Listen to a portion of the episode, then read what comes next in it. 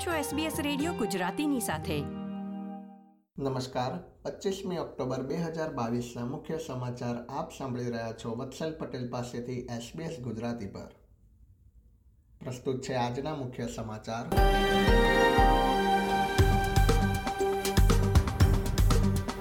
કેન્દ્ર સરકાર આજે દેશનું બજેટ રજૂ કરશે. જીવન નિર્વાહ ખર્ચ સહિતની બાબતો પર નજર. મેડી બેંકે ડેટા ચોરીનો આંકડો ધારણા કરતાં ઘણો મોટો હોવાનો ખુલાસો કર્યો. અને ઋષિ સુનક યુનાઇટેડ કિંગડમના નવા વડાપ્રધાન બન્યા. હવે સમાચાર વિગતવાર. કેન્દ્રીય સરકાર આજે તેમનું પ્રથમ બજેટ રજૂ કરશે. બજેટ અગાઉ કેન્દ્રીય ટ્રેઝરર જીમ ચાલ્મર્સે જણાવ્યું હતું કે આ બજેટમાં સરકાર ફુગાવા પર પ્રાથમિકતા આપશે. તેમણે આ બજેટમાં મુખ્ય ત્રણ બાબતો પર ધ્યાન કેન્દ્રિત કરવા પર ભાર આપ્યો હતો. જેમાં જીવન નિર્વાહ ખર્ચમાં રાહત, અર્થતંત્રની મજબૂતી તથા ખાદ અને દેવા પૂરા કરવાનો સમાવેશ થાય છે. ઉલ્લેખનીય છે કે સોમવારે નાણામંત્રી કેટી ગેલેગરે જણાવ્યું હતું કે કેન્દ્રીય સરકારે બાવીસ બિલિયન ડોલરની બચત કરી છે. આરોગ્ય વીમા કંપની મેડીબેન્કે ખુલાસો કર્યો છે કે ગયા અઠવાડિયે ડેટા સાથે થયેલી છેડછાડનો આંકડો હજી પણ વધી શકે છે. કંપનીએ એક નિવેદનમાં જણાવ્યું હતું કે તેઓ વર્તમાન તથા ભૂતપૂર્વ ગ્રાહકોનો સંપર્ક કરીને તેમની અંગત માહિતી ચોરાઈ ગઈ હોવાની જાણ કરી રહ્યા છે. સાયબર સિક્યુરિટી મંત્રી ક્લેરી ઓનેલે સંસદમાં જણાવ્યું હતું કે સરકાર ગ્રાહકોની અંગત માહિતીના ડેટા સાથે થયેલી છેડછાડથી ચિંતિત છે. ગયા અઠવાડિયે મેડીબેન્કે જણાવ્યું હતું કે હેકર્સે બસો ગીગાબાઇટ જેટલા ડેટાની ચોરી કરી હોવાનો દાવો કર્યો છે. જેમાં લોકોની આરોગ્યની માહિતી વિશેના ડેટાનો સમાવેશ થાય છે. ન્યૂ સાઉથ વેલ્સમાં પૂરની સ્થિતિ હજી પણ યથાવત છે અને રાજ્યના ઇમરજન્સી વિભાગે સાઉથ કોસ્ટ વિસ્તારોમાં પ્રાથમિકતા આપવાનું નક્કી કર્યું છે.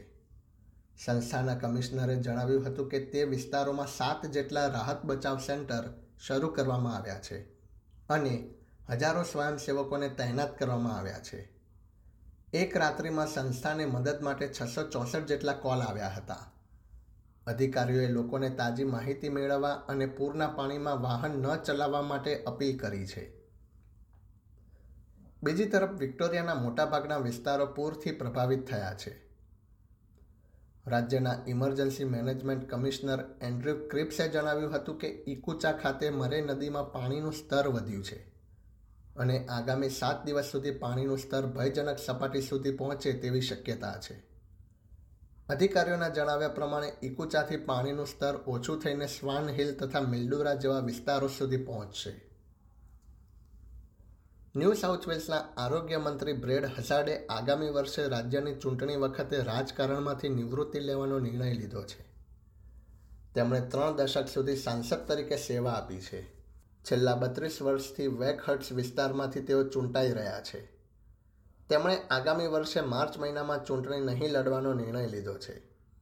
તેમણે સમગ્ર કારકિર્દી દરમિયાન ઘણા વિભાગો સંભાળ્યા છે જેમાં કોવિડ મહામારી દરમિયાન આરોગ્ય ખાતાનો પણ સમાવેશ થાય છે. આંતરરાષ્ટ્રીય સમાચારોમાં, ભારતીય મૂળના રિષિ સુનક યુનાઇટેડ કિંગડમના નવા વડાપ્રધાન બનવા જઈ રહ્યા છે. તેમની કન્ઝર્વેટિવ પાર્ટીના નેતા તરીકે પસંદગી થયા બાદ યુનાઇટેડ કિંગડમને છેલ્લા બે મહિનામાં ત્રીજા નવા વડાપ્રધાન મળશે. બેતાલીસ વર્ષીય સુનક દેશના વર્તમાન સમયમાં સૌથી યુવા વડાપ્રધાન બનશે. ઉલ્લેખનીય છે કે રિષિ સુનક વડાપ્રધાન પદે લીસ ટ્રસ્ટનું સ્થાન લેશે, જે ચુમ્માલીસ દિવસ સુધી યુનાઇટેડ કિંગડમના વડાપ્રધાન પદે રહ્યા હતા અને ત્યારબાદ તેમણે પદ પરથી રાજીનામું આપવું પડ્યું હતું. પાકિસ્તાનના એક પત્રકારની કેન્યાના પોલીસ દ્વારા હત્યા કરવામાં આવી છે. કેન્યાની પોલીસ દ્વારા પચાસ વર્ષીય અરશદ શરીફની કાર પર ફાયરિંગ કરવામાં આવ્યું હતું.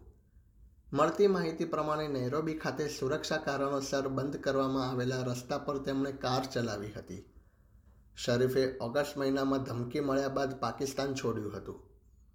કેન્યન પોલીસે ખોટી ઓળખ થઈ હોવાનું સ્વીકાર્યું હતું. એસબીએસ ગુજરાતી પર આ હતા મંગળવાર પચીસમી ઓક્ટોબર બપોરે ચાર વાગ્યા સુધીના મુખ્ય સમાચાર. આ પ્રકારની વધુ માહિતી મેળવવા માંગો છો? અમને સાંભળી શકશો Apple podcast Google podcast Spotify કે જ્યાં પણ તમે તમારા પોડકાસ્ટ મેળવતા હોવ.